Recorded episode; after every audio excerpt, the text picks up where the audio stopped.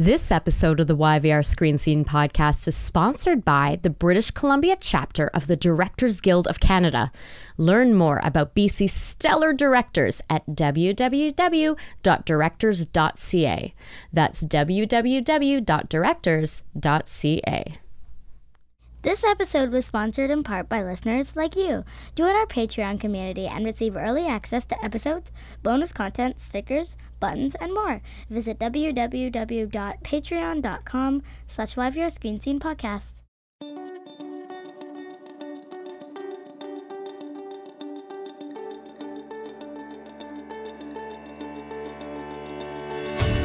Welcome to the YVR Screen Scene podcast. I'm your host, Sabrina Furminger.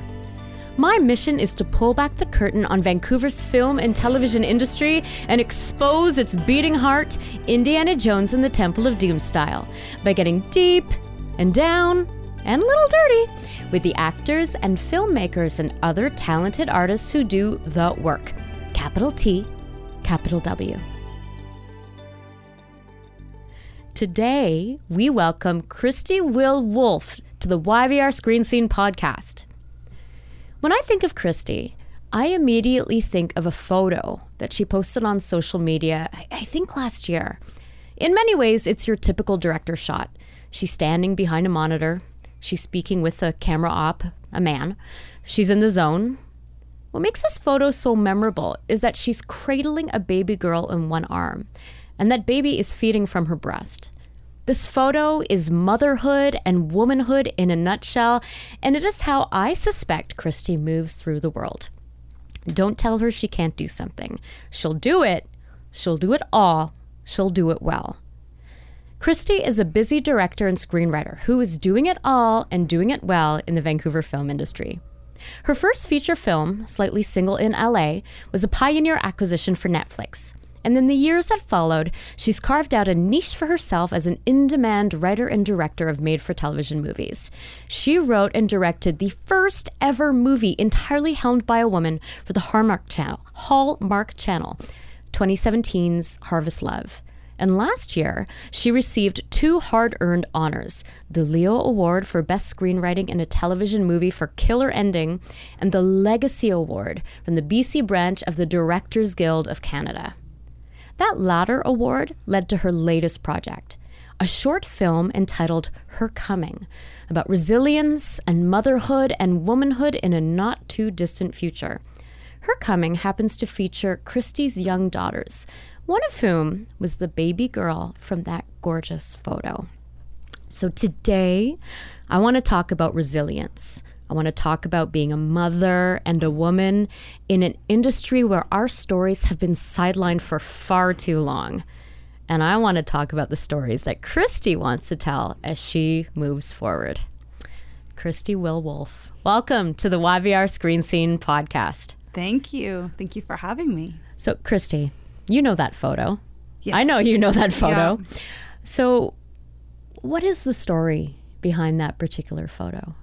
So that particular photo, the one that I think you're talking about, that was the one. There's a couple that I've posted. I think the one that you're talking about was a staged one for an interview, and the the photographer wanted to capture from what he had saw from another one that I had posted, and it was for this movie Becoming Santa. So I'm not sure because there's quite a few floating around where I'm nursing. Wow. So I did like I I can't believe I love it that there is more than one photo of you doing your thing in the zone there is like, and and mothering. mothering. Yeah. and um, there wasn't really you know any hesitation from my producers when that happened too like i got pregnant and had the baby and i really thought that it was just going to stop my career and i moved from la to vancouver and i thought that was the end of it and then tim johnson he was so amazing like when i had her he just was like bring her to set and Oliver De Caigny. They didn't even they didn't even stop for a second. So I hired a doula.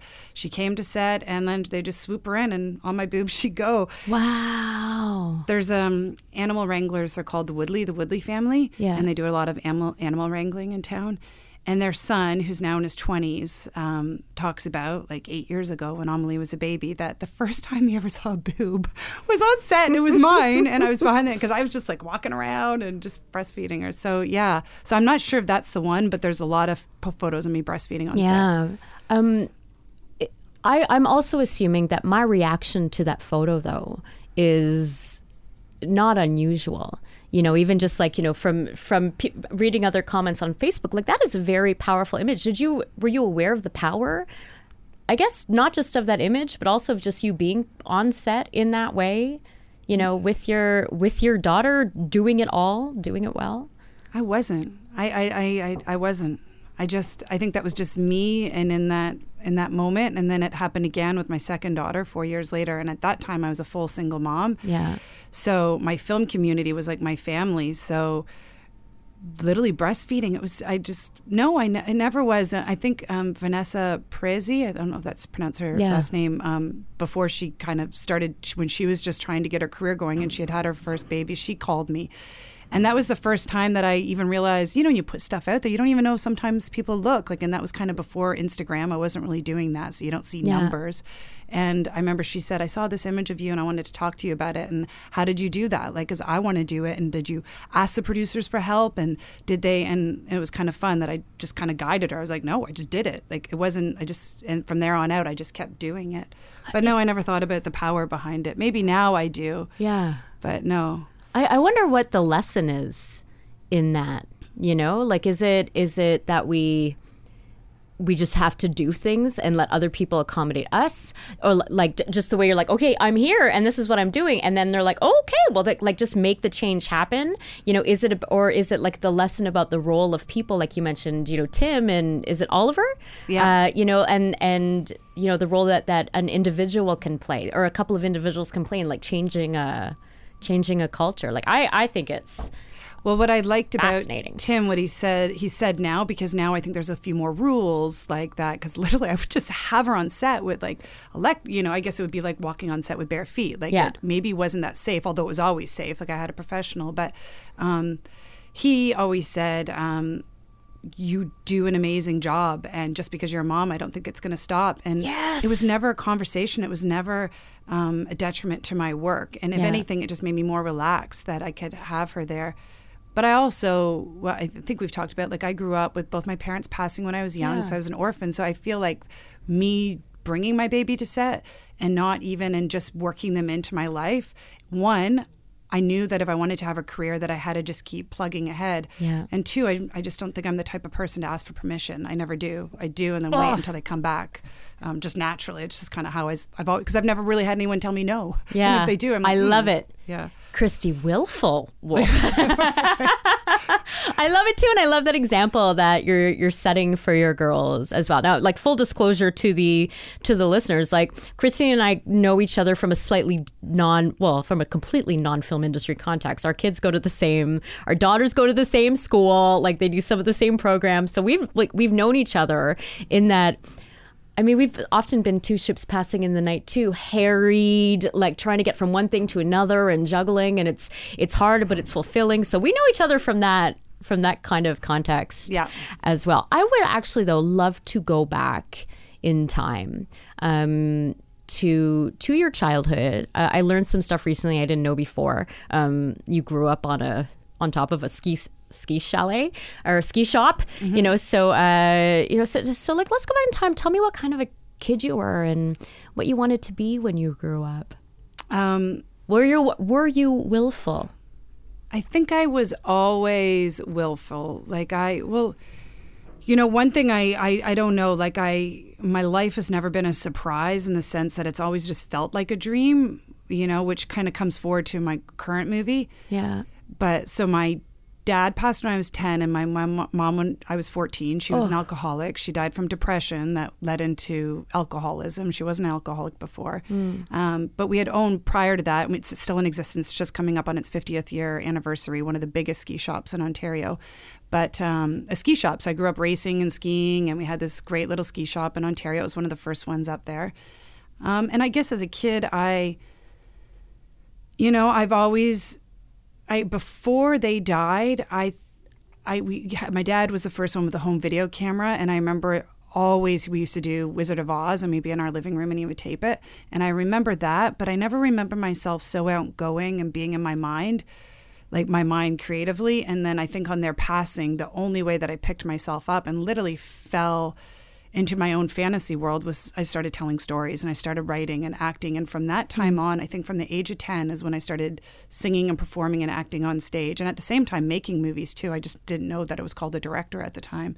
Um, that's when my career, that I, that's all I've ever wanted to be Yeah. in the performing arts. I didn't know what area it would be, but it all kind of mashes together now. So was it a sense of of you wanted to be heard or or you wanted to escape or maybe a little bit of Probably a little bit of both, Yeah. you know. Like I never, you know, now as an adult, I've you we mentioned I've been talking about maybe seeing a therapist or someone to talk about, but I never did as a kid. Like Yeah. when my parents passed away and stuff, I went off to a boarding school, and it's first year of all co-ed, so it was this old. It still is. It's called Trinity College School, old historic, like all the creme de la creme, like Conrad Black's family, everyone. They all went there, and Oh, that Trinity College school. yeah. Okay. So the statistic that I saw in your bio is that there were 3,000 dudes and 30 girls. in the first year. Wow. Yeah. And I remember looking at that school. I was I right after my parents had died, and I had been sent to a uh, boarding school to deal with kids with troubles, Rosseau Lake College. And I remember being there, and I met this friend of mine who's now a friend. Her name's Tamara Cavander, and she was going to be interviewed, and she was a friend of my roommate or something. And I remember being like, I want to go there. Yeah. And my uncle, who was an he is an accountant, was a partner, and he was all of these rich people's accountants. He was like, "Christie, you're not going to get in. Like they don't take." Like not to be rude, but you've had some trauma. They're not going to take you. And I was like, well, that's fine. We don't tell them. So I went for my interview and pretended that he was my father and my stepmom Helen was my mom and I was like mum's the word nobody say anything and I played basketball and I skied and I sang and I was outgoing so I fit and that's where I think my performance came in because I remember being like I can be this. I can be them. I can fit into this. And all my relationships who I'm still close with all my friends they developed organically and they were my friends. But that first year I kept it a big secret um, and those people who know me from that time, it became a thing. Like I, I actually have a series that I've been working on for a long time. I was going to say you're putting this into a story, right? Like I, we're going to watch this on screen. Oh, so you're working on a series then? Well, it's done. I've been trying to move it, um, and everybody loves it. But they're like, "Oh, I don't know what this is. Like, is this Party of Five, or is this like a boarding school thing?" Like, it, but I always say it's a, a little bit of This Is Us, which I have barely even seen. But it goes back in time to tell the story of my mom, and then follows this girl in this all male school Yeah. that's got. But it was it's also a lot of humor. Like I'm I do a, co- a lot of comedy, and I'm naturally I think I get the joke normally. So it's boarding school and fun. But that was it. So I was in boarding school and that was really i found my stability like my feet on the ground and that was my family like those people all became around me and my family and uh and the arts i guess they've i don't know. It was the only thing that i felt like my stories were all unusual and my stories came from my life and i realized that my life was already starting to be a bit unusual. Yeah. and i felt that i had a different perspective in the sense that i could almost maneuver into different people's positions like my friends or their parents. I could get into their parents positions and see what they were seeing and i don't know. I just uh, found that that's kind of how and that's how i still move. I feel like i can always see different sides of the situation which um, is also a good thing but also a bad thing too but wow. Honestly, I need to see this on screen. i know I absolutely do. Also, I'm I'm I'm suddenly thinking about the fact that you were one of a very small group of, of women in the sea of boys, you know, at at Trinity College, and then you enter the, an industry, especially a part of the industry where women are have been severely underrepresented. Like, how do mm-hmm. you, how do you think that your experiences at Trinity, uh, in that all literally in all boys first year after all boys i guess environment you know prepared you for mm-hmm. this male still male dominated industry? You know we're, we're trying to change the tides and we're doing some good work but mm-hmm. you know it definitely still a lot of work that i mean i'm in in the in the context of this show like yesterday the oscar nominations were announced and you know it was as Issa well congratulations to all those men all those men Yeah. and all those male stories like Yeah. not saying they're bad or not knocking them but they're all all of, like if i just look at the directing category literally best film but just as directing like they're all male stories yeah they're all male protagonists and i'm not knocking it but you know i'm sure we'll talk about it later but it's just there are stories there are female stories out there and Yeah. the reason that they're not recognized is because we're not in the position yet where we are overthrowing the balance scale. We're still a minority in everything and that's why there's no recognition. You know that's what i find. But i think that that experience in high school definitely has working in this industry because when I was coming up as a director, I never even thought for a second I am the only girl on set. And I was always the only, like my first movie, Slightly Single in LA, I think the costume designer, she was probably the only female. But I never thought it was unusual. Yeah. And I never, I would still argue with all my, you know, like not, I still don't, but I would have arguments with my male colleagues and stuff. And I've never had an issue pushing back at all and having my voice. But I think it's because I never, I've always been in that environment. Yeah. I grew up coming up like that. So Do you think it's cost you though, or do you think it's um it's impacted how you know the patriarchy interacts with you, the patriarchal, you know? Oh the, yeah. Yeah, Yeah, like ways? not to get into names and stuff, but again, I came up before a lot of directors are now, like, you know, who I find like professionally. We all have um goalposts that we want to hit and some of my goalposts I feel like and I'm trying to work through it this year but I feel like earlier in my career when I was one of the lone ones kind of coming up there wasn't a lot of us I would voice my opinion and I would say things when I didn't see things I wasn't being treated right like one example was an MOW that I did many, many years ago. And, um, well, I can tell you how many years ago. It would have been five years ago because my Mirabelle's four and a half, so five and a half. And I had found out, I didn't know I was pregnant. And I was brought onto this big show. It was an MOW, but a good paycheck, big budget, big, big company um, that was running it. Um, but even before the budgets now have squeaked down a little bit. Anyways, Yeah. long story short, I had to go in for my physicals as directors do. And I went in and found out that I was pregnant. Oh. Now, my first pregnancy was a breeze. Like I gave all natural birth. So I was quite pleasantly surprised. I was like, oh my gosh, I'm pregnant. This is so fantastic. So I got back. Long story short, in my contract as a director, I'm supposed to be driven to and from set. Um, and that was in my deal. That was a thing. Anyways, on a tech scout with my whole crew, all men, all around me, the production manager, who I guess had talked with the producers about it, they decided that um, that there was I was trying I was doing something wrong because I hadn't told them. And what he said to me in his exact words were uh, that he that he was taking away my driver and my first AD was going to have to drive me to and from set. And I was like, but you can't do that. And I'm like, it's in my contract. And like, I don't understand. He was like, well, you're pregnant, aren't you? And I was like, yeah. And he was like, well, don't you think you should have told us about that? And as you might have think, we have to find the money somewhere. Wouldn't you agree? And I was like, what? And this is before the whole movement. I actually Yeah. called my union, discussed it. But again, this was in the early days. This was before Me Too. It was before Yeah. all of that. And everybody was like, oh, I'm like, can I get fired? Am I going to get fired because I'm pregnant? And they're like, no, no, no. And, anyways, that rolled out into be a big thing. But I spoke up, you know what I mean? I spoke up. And when the movie was done, I told the network what happened. And I'll tell you, it, I, I think I suffered for a couple years and it just pulled me back. And every time. But I'm learning now, I've grown up and I've been in it long enough. Yeah. And luckily, everybody's talking. It's become a conversation. And I feel a lot more relieved now because I'm not the only voice. Yeah. You know, everybody's talking about it now. You know, at least women are. We're talking about where we're getting slighted. So. Yeah. Where are those discussions happening then? Are you talking about like at a union level or just between women or in productions? Like where are you noticing a lot of that conversation happening? I definitely notice it within my union, like Yeah. all of that, like across the board for actors, directors, all of us. Like there's groups that are being formed, female groups, um, and then just on online, like not direct colleagues of mine, but celebrities who are are getting the notoriety and they're famous, and now they're talking about it. Yeah.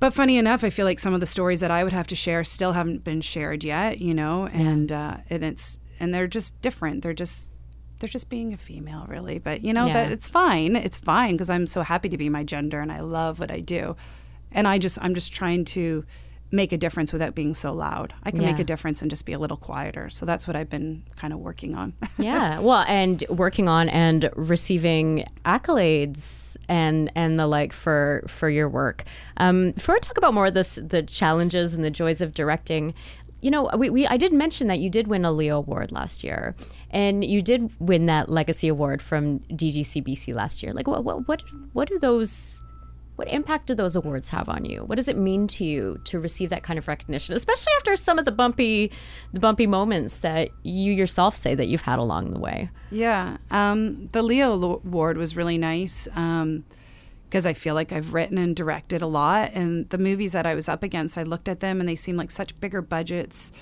and uh, so I didn't necessarily know if I was going to get it because I just was looking at the film, and I think they juror off of the film and not off, off of the actual script. So they don't read the script; they juror off of the movie itself.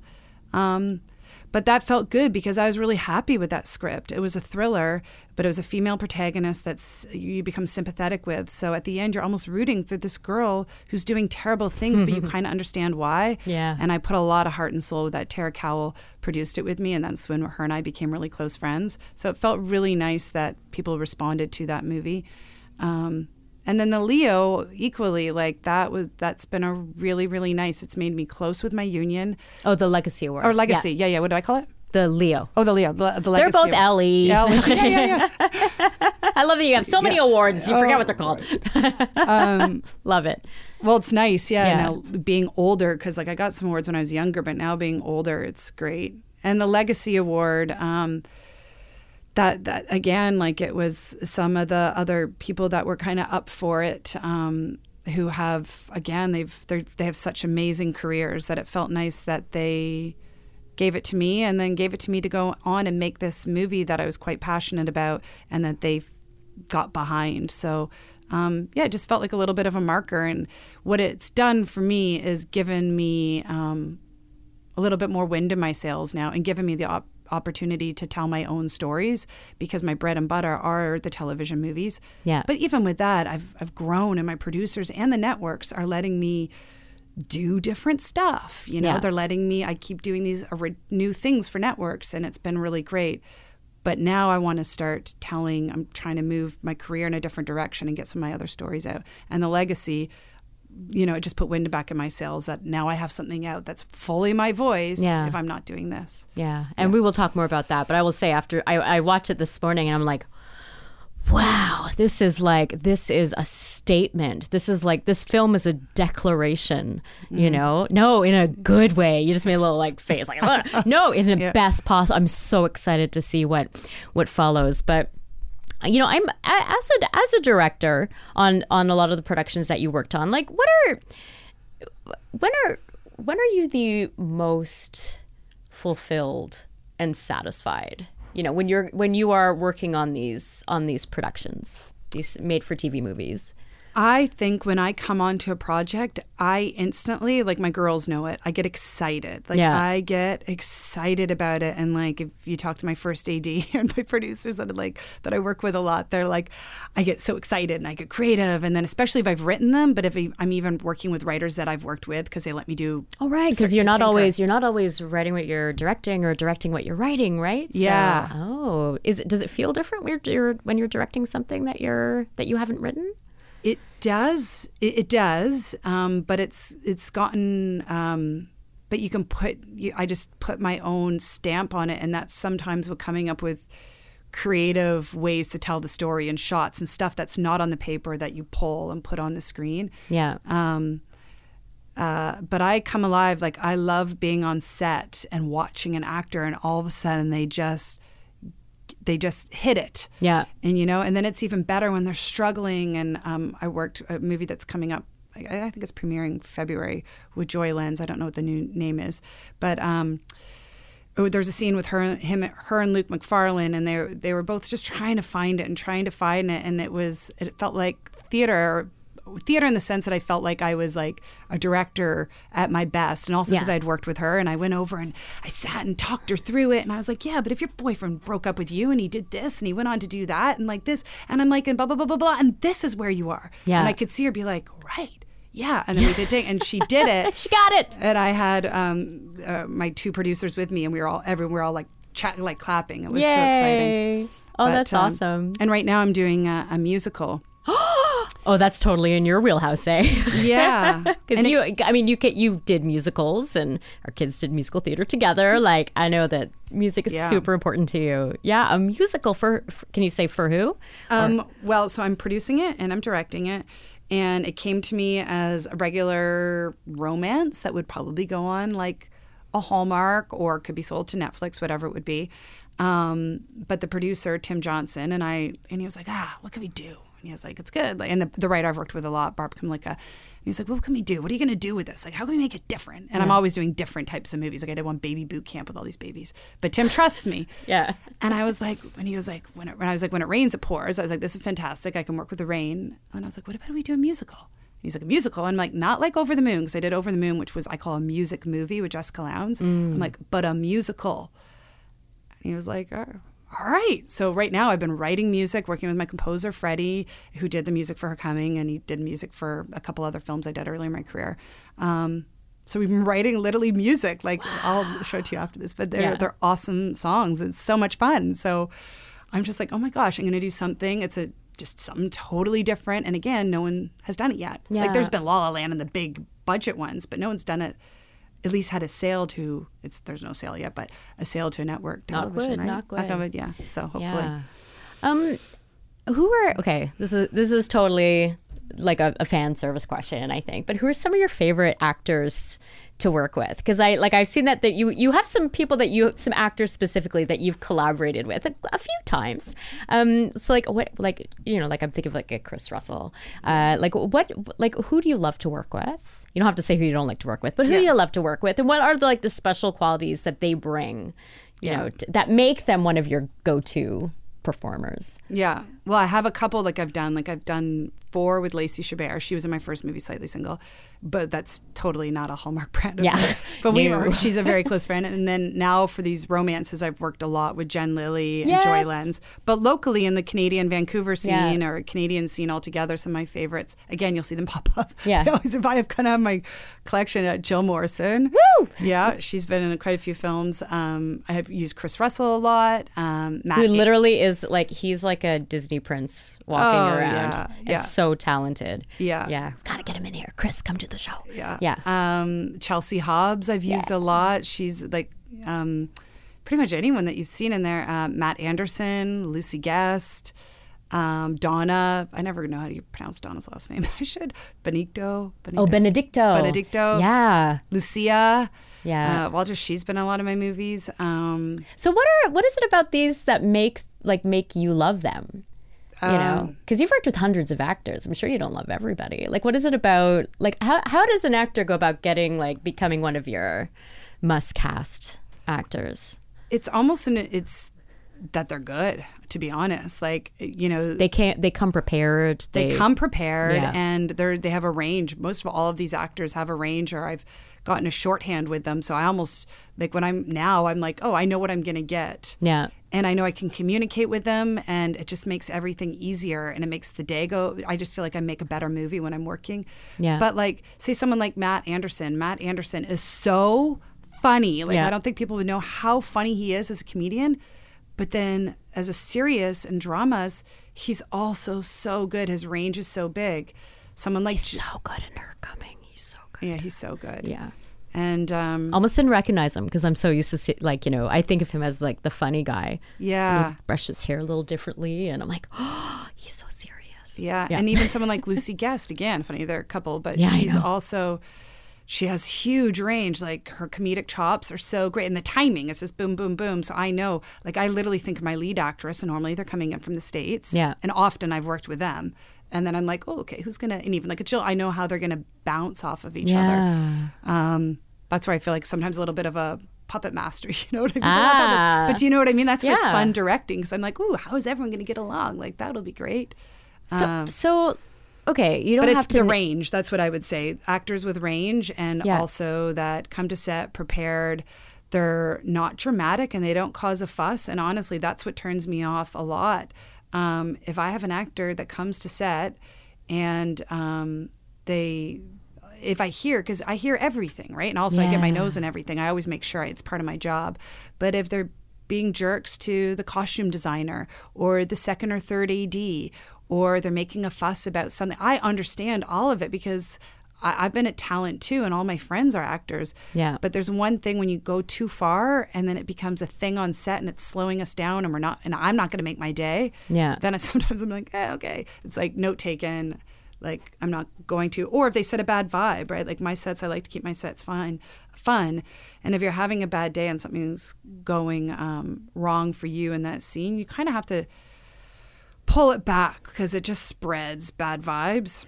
Yeah. But luckily, I haven't had a bad vibe set in a long time. Well, that's, So good. Or we're knocking wood for knock that. Wood, yeah. Is there is there such a thing though as an undirectable actor? You know, and like if if so, how do you deal with that? Well, I I think that that comes down to making sure that you have a great casting director.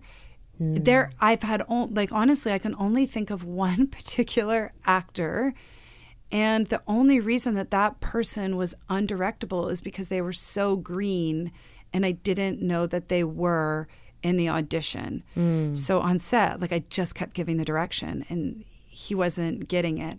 So then, as the camera was rolling, I just was like, okay, I just got to line read this. So I'd line read it, and he still couldn't even hit that. And that's just copying at that point. Yeah. And then they get nervous and it's terrible. But normally I find that undirectable are the super inexperienced because they're just so nervous and they can't figure it out. But Yeah. luckily, that's that's rare. I try not to do that. I went through it once, and then we wanted to ADR all of his lines because they were. He couldn't even say it; like he was just mumbling and stuttering. It was so sad. I know it was so bad. Like, Has he? on Do you know if he's kept on in the industry or?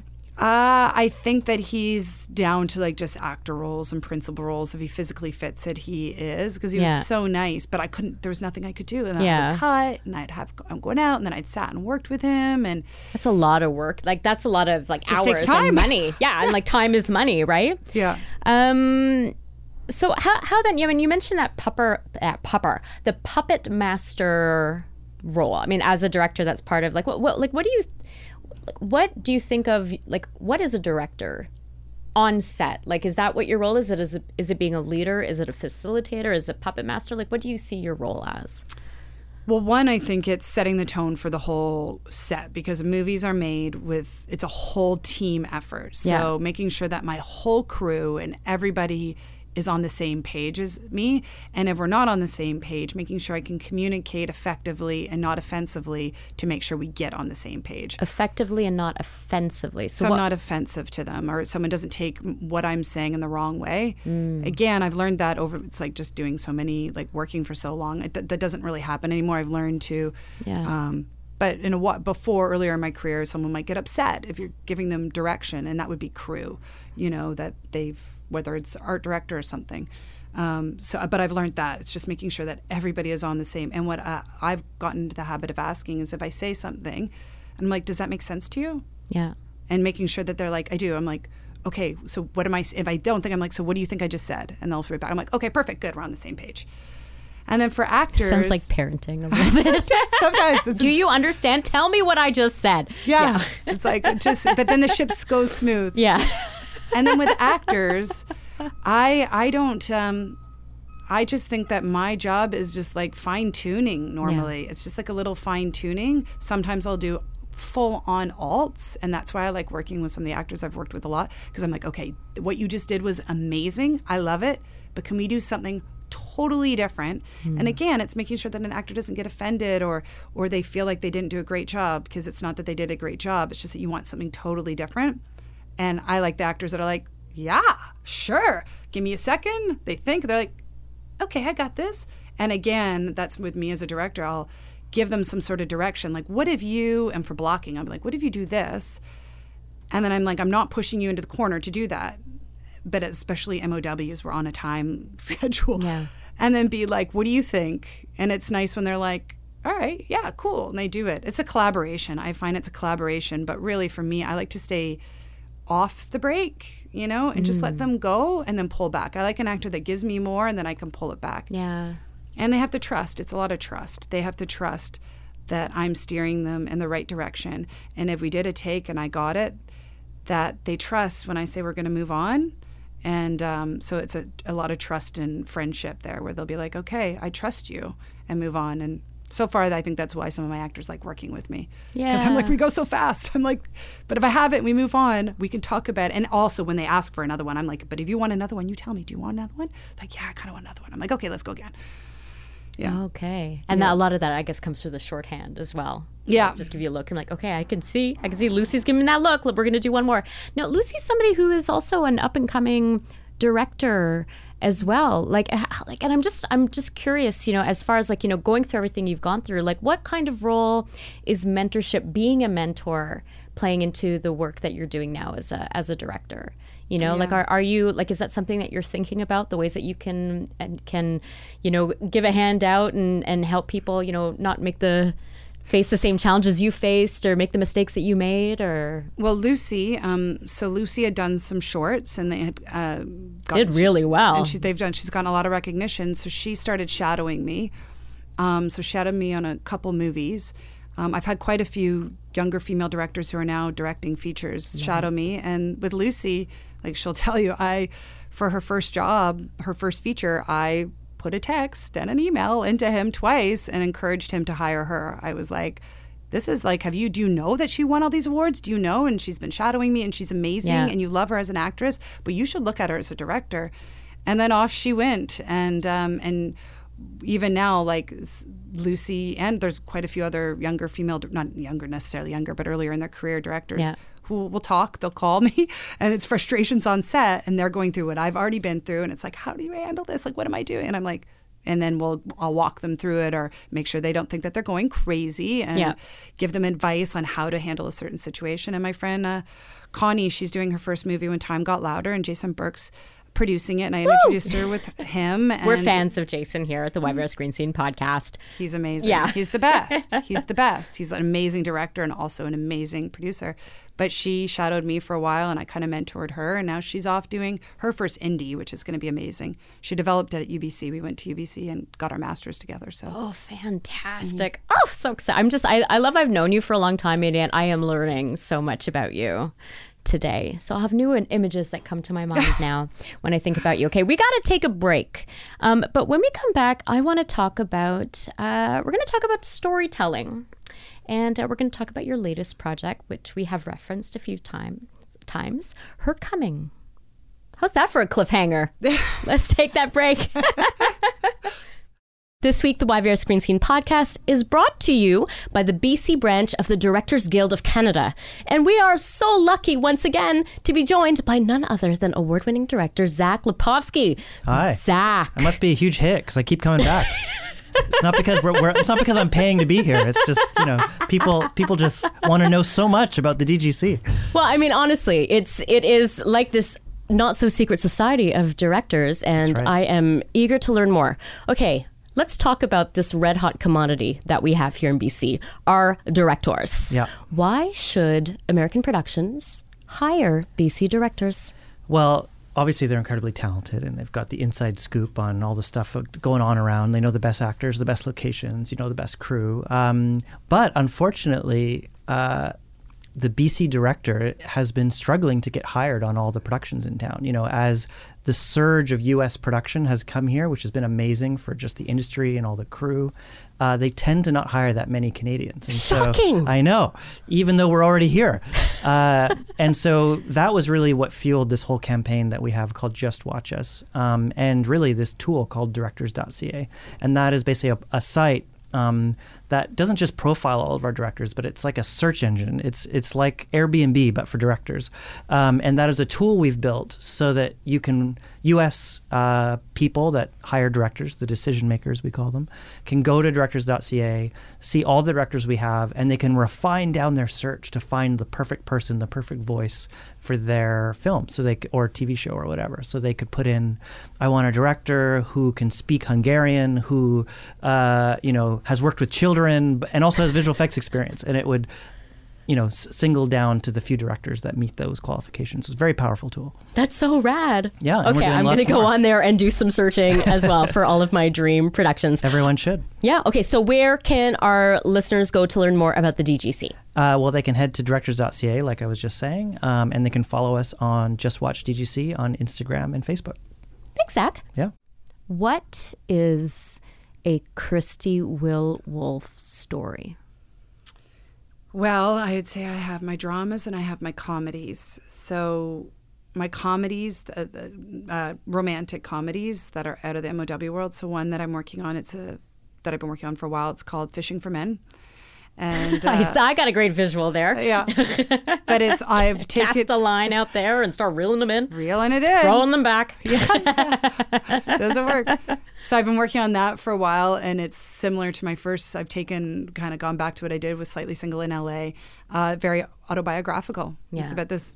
Starts out on set. It's a big, beautiful Christmas thing. Anyways, she's a female writer director in the MOW world, and so it's me, and she has these two kids. So I have that one. It's about dating and romance, and then I have. Um, I have a, my big, big feature that I'm moving right now, and it's called My MTV, and it's uh, based on the book by Gary Van Haas, a true story. It's a biopic. So I have Mary Aloe, who's doing huge. She's a very big, well known producer and a mentor, and I've known her forever and ever. So she's on it as a producer, and Tara Cowell I have on as a producer, and David Foster is an executive producer, the mu- music thing, but he's he's here and there. He's kind of on and off and on and off. So we, I have money in the bank, and we've met with Telefilm. We'll see how that goes, and we have an offer out for a big leading star. So that would be my big first nine million dollar movie. But uh, like all movies, are really hard to get off the ground. So I say that it's going to go this year, but I don't know. Right? Yeah. Waiting to see what the answer is from my actor right now that we're out on,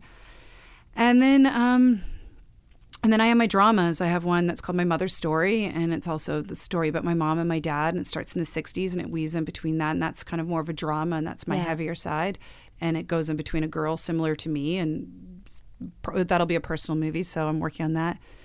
And then I just did my short film, Her Coming. Um, I don't know. I think that all of my stories are tell parts of me. Like it's all facets of me. I think all of my movies They're all you because all you me. contain multitudes, right? You know, Yeah. like um speci- I, so I I as I say I watched her coming um this morning and like I sent you a message like right away that I was like I was just awestruck. Like it was it was beautiful and it was an incredible statement. It wasn't what I was expecting. Like I don't know what I was expecting, but I guess I'm I had this idea in my mind of uh I, I don't know, like maybe that was more in line with the with your made for TV movies or something. And this is this is definitely not that. Like this is this is it's it's emotional, it's philosophical, it's political, it's it's like takes place in a in like a dystopian or utopian, uh, whichever way you want to look at it. Uh, I don't know how much you want to say about it, but but future. But let's talk about the um, the inspiration for this film, like what your starting point was, and and you decide how much you want to say about the actual storyline Yeah. of this film, because I don't want to I don't want to give something away that you don't want to give away. Yeah. Um, the inspiration, well, you might guess it's like a personal film, and I went macro and micro on it. So, macro, what's really important to me right now, which has been important to me since I was a kid, like 16, I wrote a song called Don't Kill Our Memories of Today. I literally have a little recording on a tape cassette. And and it's really it's just at the core of me. I don't know, and it- and it's that movie was inspired by all things me. I felt like, as I say, it was my hemorrhage piece. Like Yeah. I feel like I just hemorrhaged out my life, like you know, from a marriage that was not that great, that didn't work out, and being a full single mom with full custody, raising two daughters on her own now, and also being a single mom with no parents alive, right? So I'm really solo in the world, and Yeah. trying to move through. Whether it's now, I find as a woman, um, I just it's just all the complexities that I feel like that I am at the core of who I am, and that what I and then I just try to bring in everything that I find that's important to me. And yeah, I feel like I just kind of threw up on screen. But no, but it's I mean, but it also it's it's all that, and yet there's kind of like a I don't want to say that it's like anything because it's very much your own thing. But I was I was reminded of like it, there's a Margaret Atwood kind of Handmaid's Tale aspect to it, or um, which I find interesting. So I haven't seen any of Handmaid's Tale. I've never watched it, but I've had like a my creative team. So those two songs that I open with and I close with, those were written for the movie. Oh, So your vocalist, amazing. uh, Esther Yeah. Canada. She's an old friend of mine. We're born a day apart in Los Angeles, like my friend for 20 years. She Oh, lives in. Croatia. And then Evan White, whose music's Vandalux, he's like one of the top artists on Apple right now. Yeah. He did my music for Over the Moon. He did the music, and then I we sent it down to Croatia, Croatia, and this was all done over the internet, like two close friends, and they made these two original songs. Wow. And then the composer is Freddie, who you know he's won an Emmy, and he came out. These guys came on for nothing, like Yeah. just to come and do it. So it was such a, cl- and then my DPs and my producers. It was such a, everyone just got behind me and didn't. Your DPs were you had the Talbots. You had uh, Nelson, and Graham. Yeah. Yeah. Yeah. The twins. The twins, two for one. They're Yeah. I love them. They know I'm the Same quality. They're excellent. But you know, one of, one of the um, the incredible things about the film is not only is it a story that is is anchored in. I'm being super vague. And honestly, when audiences, when or listeners, when you see this, you'll realize why I'm being vague. You have to experience the film. Uh, but it is about you know this this alternate dystopian kind of, or as I say, utopian future. Uh, and it's about womanhood and motherhood and daughters. And it features your your daughters. It features your children. Um, and I just I I just like I can see why you chose to cast your doctor your daughters in Her Coming. Like they are phenomenal. But what did their presence in the story add to your experience of this film? Like what did it mean to you to have your daughters in this film? to be honest, like I've um, makes me want to cry, but it's felt I've I've had to have a lot of conversations with Tara Cowell, my, one of my producers on it, who developed like I went to her right before I was going to do it because I was like. If all of a sudden started feeling exhibitionist, but that wasn't my intent to start out on it. But then I started when I saw them on screen after watching it, and the pers- the story is so personal, it becomes very micro at the end. Like those texts and stuff are texts that I've had, you know, like that story is so personal and Yeah. real that all of a sudden I was like, oh my gosh, I can't let them see this. Like, I can't let them watch this. They can never watch this. Like, what have I done? And I was like, Tara, what am I going to do? Like, this is too, it's too personal and I should never have put them in it. And then she walked me off the ledge. She was like, no, you didn't. You, you, you, you put your kids in because they're great and Yeah. Amelie's already acting and they're fine and they don't watch it. They watch it when they're older, when they're in their teens or something like that, you know? Yeah. Um, so that was that experience that it was it hasn't been one where I have my oldest uh, in like my MOWs and she's acting a lot now, uh, where that's like, oh, I love it. Look at her. She's doing great. This Yeah. one was more like, I feel like I coil up at it now a bit. They're great, but it just is, it just feels so personal. You won't be able to share this one with with them for Oh, yeah. I can't share this while. one. Not until they're teens. It's so inspiring, though. I guess like the like I, I I was thinking about the impact that they had on you having them on the film because of there's this one moment where I mean um, Amelie's character comes and is just like she's this little girl and yet she's the power in the room Yeah. as well and it was just so beautiful because it was like honor like it, it I mean there's there's so many layers to your movie but it was really about like you know like that moment was like okay you have to listen to the child and this child has power And you, know? feel it too as a mom, right? Like Absolutely. Our, children, as we see, they are our future. They are the coming of Christ. Yeah. They are our world, you know? Yeah. So they shape the road. And that, like, I think just as a mom, like, that's how we feel, right? Yeah, well, you should be very proud of this oh. film and proud to scared. proud to share it. So, I so where like what's the journey then for this film? Are you, like are you will you be setting it on the on the festival circuit or what? What's the wh- when can our our listeners? I know that every film has a long journey, but I want to tell like I want to keep my listeners up to date on on when and how and where they can watch this film. So I feel that when I made it, I again knock on wood, right? Because I, I you don't know as a filmmaker people are going to respond to it or not respond. But I'm like, you know what? I'm 27 movies in. I should I have to make something that does something and whatever that means. Anyways, so I'm hoping that I get picked up by one of the the big the big five really so Yeah. my first so i'm going to go through that first before i start hitting the smaller festivals so cannes is the first one Yeah. um, and if they say yes, that's when I get my premiere. And if they say no, which, as you know, it's so competitive. Oh, Like, yeah. it's like a, you know, it's a very slim chance. But I feel like I'm like, who knows? You don't know. And then I'll go to TIFF. I'll probably see. The problem is, is with films, if I go to VIFF and then I get swung out of rotation. Like then I could never get a premiere at Tribeca Yeah. or any of the big ones.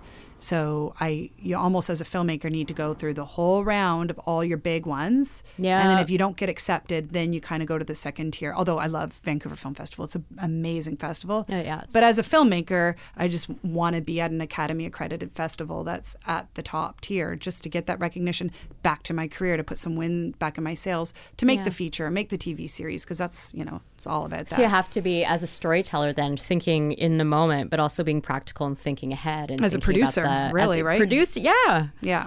Wow, that's a lot of different uh, hats to hats to, to juggle. How do you think of your yourself then? Like I, I I often, but I ask the multi hyphenates who come in here, like how they see themselves now, all the different parts like in, interlock. Like, how do you describe yourself?